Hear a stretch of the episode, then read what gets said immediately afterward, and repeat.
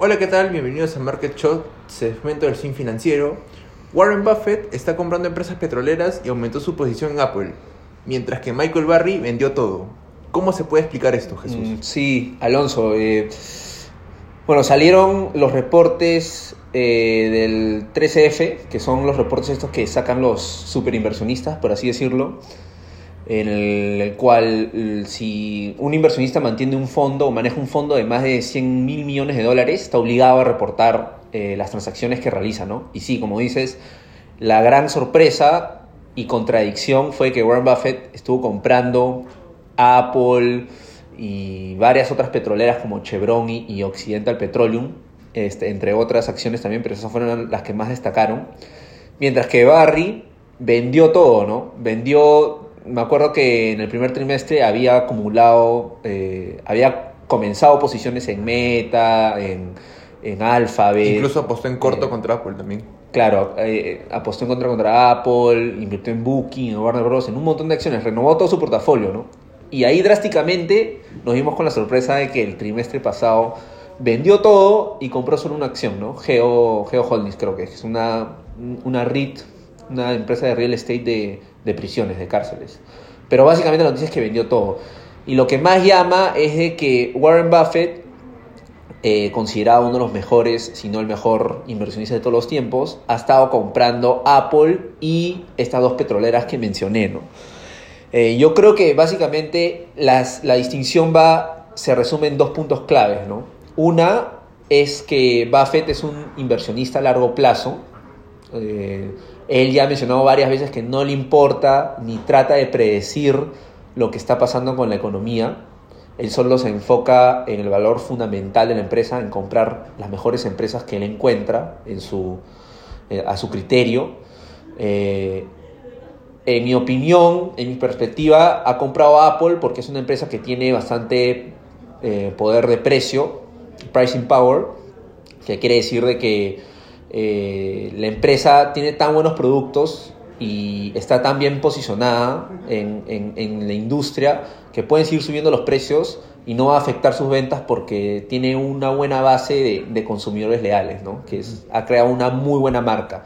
Y, yo creo que no, no importa mucho lo que pase en la economía, Apple le va a seguir yendo bien, ¿no?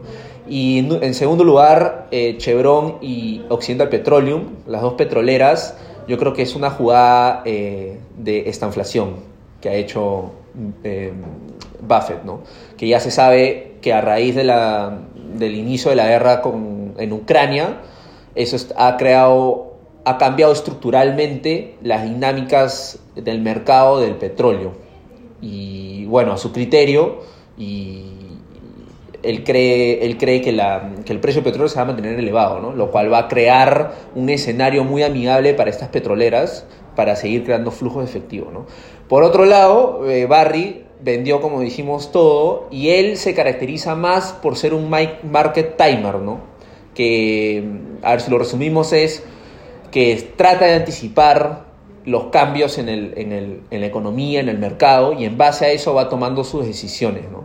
Entonces, el hecho que ha vendido todas sus acciones eh, quizás muestra su, su nivel de convicción, que, que quizás estamos cerca a, a- a un, a un crash o a una corrección profunda, a una recesión económica. ¿no? Él ya, como tú sabes, en el 2006-2007 ya predijo correctamente la, la crisis inmobiliaria y tuvo una apuesta muy, muy agresiva en contra del mercado inmobiliario americano que le resultó muy favorable. ¿no?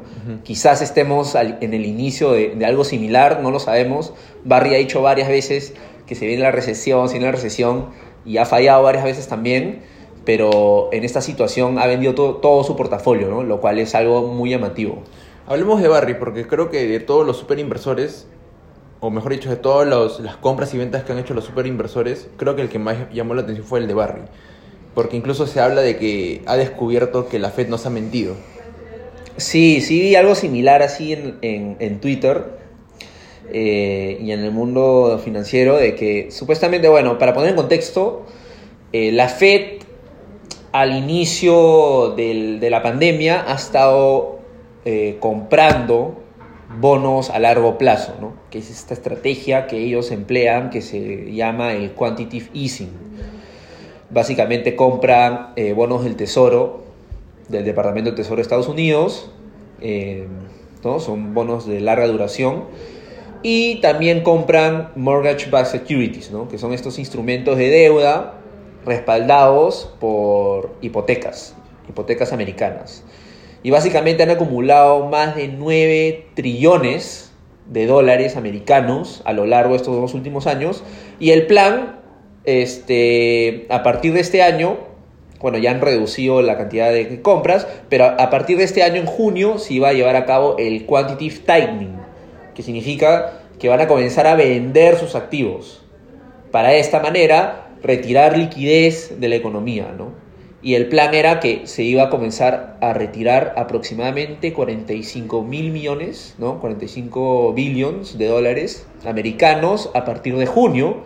Y en septiembre se iba a doblegar esta cifra en 90 mil millones, ¿no? Y de esta manera eh, ser un poco más agresivos con la retirada de estímulo de la economía. Ahora, la sorpresa es de que supuestamente el plan era 45 mil millones aproximadamente, retirar a partir de junio, y en junio eh, nos vimos con la sorpresa de que aparentemente la Fed solo ha retirado eh, como 20 eh, mil millones, me parece, 20 mil millones de dólares, ¿no? que es muy por debajo, por debajo de, de lo que ellos habían planeado, ¿no? más de la mitad.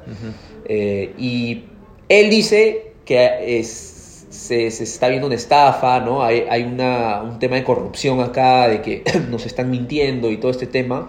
Pero yo creo que también hay que resaltar el hecho de que, eh, bueno, para, que la Fed pueda retirar liquidez, va a tener que primeramente encontrar compradores de estos bonos, ¿no?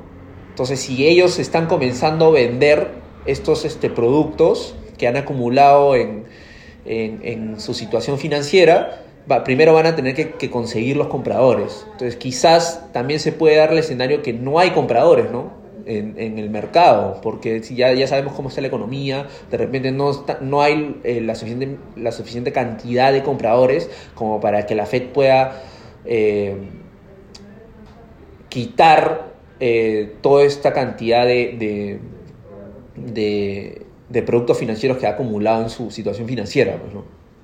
Mm, correcto. Bueno, este, muchas gracias Jesús por la información que nos has brindado. Recuerden a todos nuestros seguidores que nos pueden escuchar como cada martes en el Swing Financiero. Y si tienes alguna duda, déjanos tu comentario o pregunta en el último post, ya sea en Facebook, Instagram o LinkedIn. Nos vemos el próximo martes. Chao.